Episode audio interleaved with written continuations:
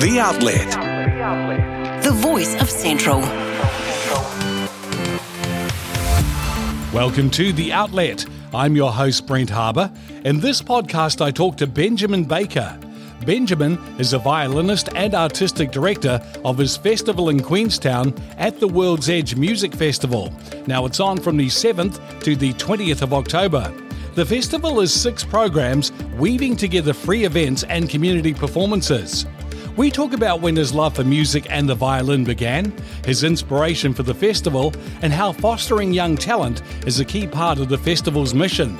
Plus, in our local hero segment, I catch up with Lukin Nesbit from Dunstan High School to talk about the Nesbit News. Now, Luke Lukin hosts the videos that let students and teachers know what's going on around the school. It's a great way to keep everyone informed, and Lukin does a fantastic job.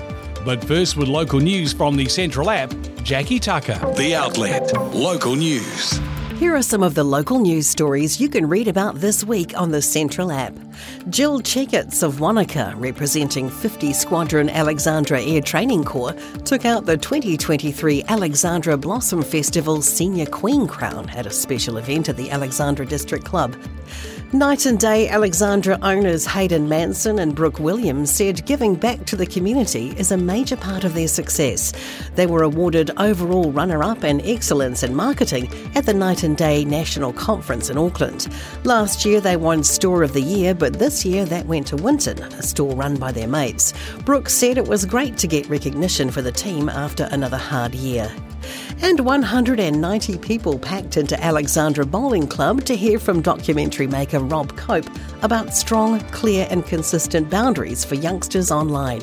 Dunstan High School's Parent Teacher Association organised the free talk, and Dunstan High School is running a set of classroom lessons from Rob titled The Informed and Empowered Program.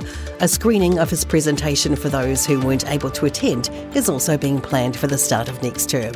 And that's local news thanks to the Central app, the first choice for local news and information in Central Otago. Read these stories and more by clicking the news button and turning on notifications. The Outlet. The voice of Central. The Alexandra Blossom Festival is on from now until Sunday, the 24th of September. There's so much on, including the Contact Grand Procession, the Parade of Trucks, kids' entertainment, buskers, and more. You can check out all the info by clicking on the Blossom Festival button on the Central app. Benjamin Baker is a violinist and artistic director of his festival in Queenstown at the World's Edge Music Festival from the 7th to the 20th of October. The festival is six programs weaving together free events and community performances. We talk about his inspiration for the festival and how fostering young talent is a key part of the festival's mission. Hi, Ben. Welcome to the outlet. Thanks for having me on, Brent. Can you please tell me when your love of music and violin began? The truth is, it's sort of before I can even remember. I was three years old when I first saw a violin, and my mum had sort of, you know, she'd had piano lessons as a kid, so took me to some piano lessons. I was not a fan. Apparently, I'm telling my mum that I thought my piano teacher was a witch. I've since met her and she's really lovely. As a sort of last ditch effort, she took me to a piano class concert and there was a violinist playing with a piano at the end. And I was just completely transfixed, wandered up, sat at this girl's feet, couldn't take my eyes off the violin, and then nagged my parents for a few weeks afterwards that I wanted to play that guitar thing. And that that was sort of yeah, where I went when I was three. So um, kind of as long as I can remember, I've always had a violin and always loved music. Can you remember the first thing you ever played on the violin when you were starting to learn? Um, not quite, but I did the Suzuki method, and so like many of their pieces are kind of you know sort of beautifully enshrined in in, in many many musicians' memories. So I sort of after the fact, um, I, I now know just what they sounded like. So you've had a varied career as a soloist, a chamber musician, and now as an artistic director. Can you please tell me how these roles intersect with each other, especially with your international experience? In a way, it's it's very simple. It really is sort of all about music, and in a way, it's such a privilege to be able to make my living doing something I love doing. And I guess part of being a musician is you can never be quite sure where our, you know each of our paths will take us. Um, obviously, there's sort of there's places we want, like places where I wanted my path to go, but sometimes you know there's it takes some some detours along the way. And I mean, really, kind of, I feel incredibly lucky to have sort of all three parts involved in my musical life. And all three kind of have a similar aim and a similar joy for me, which is sort of exploring this, you know, kind of incredible world of music and the ability to share it with and connect with people through it. What was your driving inspiration behind launching the At the World's Edge Festival in Queenstown? And what was the aim of the festival that was really important to you? Justine Cormack and I started kind of thinking about this quite a long time ago, and I think the, the, the truth is it was it was the area of the Central Lakes and Queenstown itself that really kind of inspired the whole thing.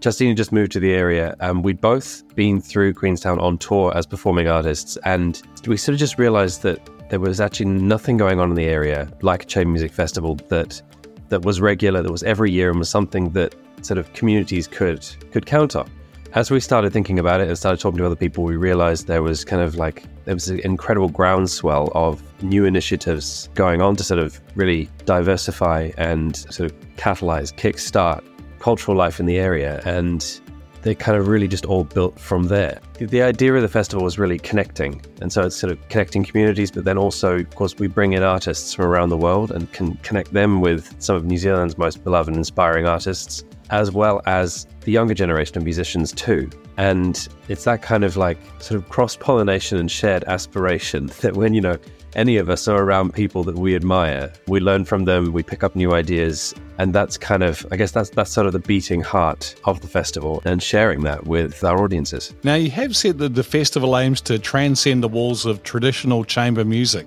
Can you please tell me a little bit more about that? Absolutely. In a way, it's essentially what, what we what we feel is often many of the preconceptions people have around a classical music concert or chamber music. You know, it's sort of it's something that sort of comes with an association, but actually in our experience, like when if, if we can, you know, when when someone does come and join us, then they're most often surprised. And some of that is absolutely down to sort of the traditional way that this music is programmed. It's you know, much of it is is old. It's been played for a very very long time and sometimes it's presented in sort of quite you know traditional ways. And i guess our approach to it is that actually the reason why this music has survived so long is actually because of its connective power and that generations of people have listened to this and gone you know it's made them have you know sort of experiences and evoked emotions and that it has this kind of incredible relevance that transcends generations in a, in a sort of human way. And so our approach is to actually focus on that. And so through each festival we sort of have a a loose theme um, which sort of connects every work in the festival alongside a composer in residence. So we sort of have new and old music side by side. And the idea that we sort of just, you know, uh, like add a few little thoughts to sort of support and provoke that curiosity that help our listeners link into the music and what was maybe going on in that composer's life when they wrote that piece of music. So you've got a really wonderful lineup of festival artists from all over the world. Can you run me through a few of them and why you're so excited for them to be here? I think so much about being a musician is about being an adventurer, sort of embracing the new and unfamiliar alongside the old and familiar. And I think so many of our artists this year really embody that. Coming from overseas, we've got for the first time a French horn player called Ben Goldscheider, who literally has been described in the press as the Bear Grylls of the French horn. and I think, yeah, he, he's absolutely fearless and probably one of the world's best horn players, and we're really, really excited to have him. Similarly, we've got a violist called Jordan Bak coming from America, who just an extraordinary artist. He brings incredible energy, commitment, and I think like a really sort of incredible range of experiences from his heritage and his background into his performances. And that's the thing. That I mean, I, I, could literally go on for an hour because, you know, we've got 20 fantastic artists, including our composer in residence, Victoria Kelly, one of New Zealand's most sort of beloved, inspiring, fantastic composers. And of course, also like Rolf Gjelsten from the New Zealand String Quartet, who's, you know, kind of inspired so many people and so many cellists over the years right down to Vesa Matti-Leppänen from the New Zealand Symphony Orchestra, one of our sort of most beloved violinists living in the country now. So um, that's the thing. I'll try and I'll try and stop there. Well, you've got a lot of people returning as well, so they obviously love the experience. That's what we're finding, and we're just so grateful for the support and like excited to share it more widely. Fostering young talent is a key part of the festival's mission. Can you please tell me more about the opportunities and the platforms being created to support up and coming musicians in Wanaka and Cromwell and Queenstown areas. To really support a young musician, it's a very much year round task. And we're, of course, just a two week chamber music festival. So our key focus is really connecting into some of the fantastic things going on in schools and in music programs around our communities And so, for instance, we've been working a lot with Queenstown based charity Turn Up the Music, working with their musicians. And so, for instance, during the festival, we have sort of little masterclass sessions for some of their instrumentalists, as well as around um, either side of the festival, working with, I think, um, uh, sort of early stages youth orchestra project they've got going and all that kind of thing. The other thing, of course, is that actually our, main festival events run from the 7th to the 15th.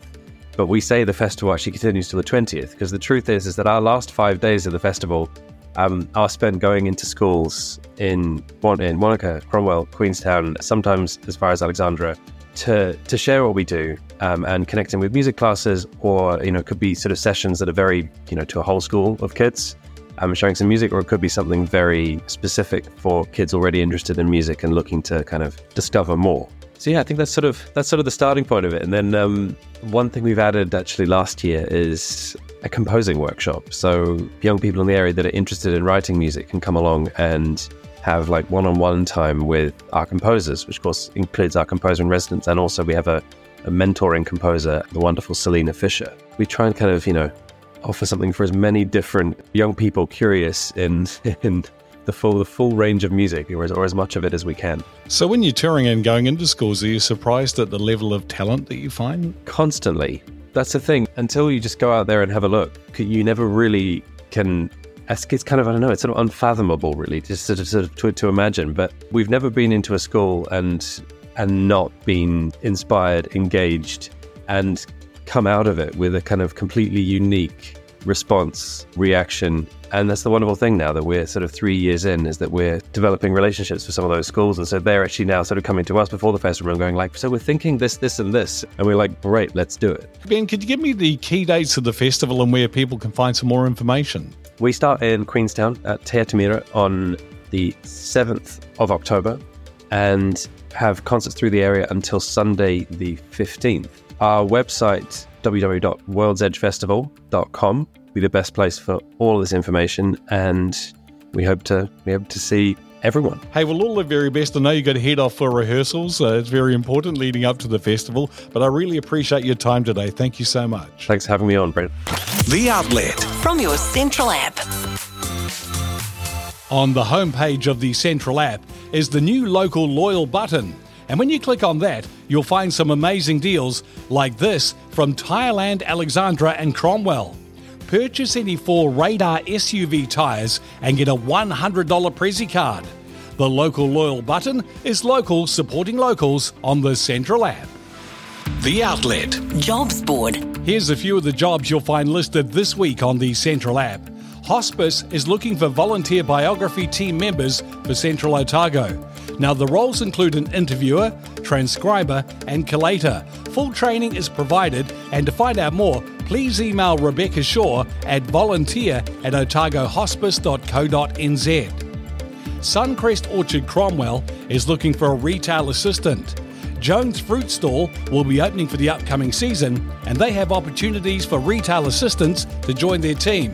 Now, these are seasonal fixed term positions starting October till June 2024, and you must be able to commit to a minimum of three months.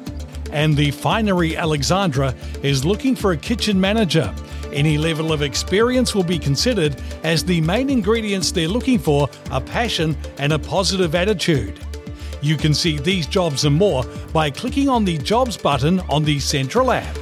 You're listening to The Outlet. I really like the interviews. I like that it's easy to listen to while I'm at the gym. I like that it's local and all about this community. The Outlet. The voice of Central. The Alexandra Blossom Festival is on from now till Sunday, the 24th of September. There's so much going on, including Contact Saturday in the park. Pioneer Park will be the destination for lots of entertainment for the young and the young at heart, featuring two stages, one dedicated to all the kids and featuring clowns, jugglers, and magic shows. And the main stage has a stunning lineup headlined by Ginger and Tonic and Highland Storm. You can check out all the info by clicking on the Blossom Festival button on the Central app. Lukin Nesbit is part of the Gateway program at Dunstan High School. Now, Gateway helps with decision making around transitioning into the world of work. Lukin is the video host of the Nesbit News, which sounds like this. Kia ora, welcome to the Nesbit News. I'm Lukin Nesbit. I'm right next to the to A Block, which after many months has reopened after after a long renovation. Come in, let's have a look. Over here we have Miss Bonovan. So explain what's what's the big changes of this new building. I think it was September last year, they closed A block and they've cleaned out a whole lot of the classrooms. They've done new toilet blocks and um, they've turned the whole building into a science block rather than regular classrooms and science classrooms. We chat about the Nesbit News and what industries Lukin would like to work in. Hi, Lukin. Welcome to the outlet. Kia ora. It's good to see you, Brent. and I want to talk about the Nesbit News. Can you tell me how Nesbit News came about and whose idea it was? Well, you see, it wasn't my idea. It was originally my English teacher, Miss Robinson's idea. I believe she was inspired to create the show when she learned how interested I am about current events. The school was looking for a new way to inform the students and their parents, so she decided that I was a good candidate for that role. So, who do you interview for the Nesbit News, Lukin? Well, I primarily interview students and teachers who have been involved in local and national events. We've got some great feedback from both the students and parents. It's a great way to communicate all the amazing things that happen in and around the school. Traditional newsletters definitely have their place, and the Nesbit News complements that while appealing to more of the students than the parents because let me be honest, most of our students don't read emails. That's true. So, how do you decide what topics to cover at school? Well, Miss Robinson picks people who have achieved something in the past two weeks. Miss Robinson and I get a lot of requests from the teachers and the students themselves sporting, academic, and community achievers. I also interview people about things happening around Dunstan High. If any of the people meet our criteria, we reach out we aim to have a new episode every couple of weeks, so like a really long, balanced episode. So, how many people are involved in putting the Nesbit News together, and what are their roles? Uh, at the moment, it's just me and Miss Robinson. I present the show, and Miss Robinson does a great job filming and editing it. We tried to add more people to the team, but other events in school caused that not to materialize.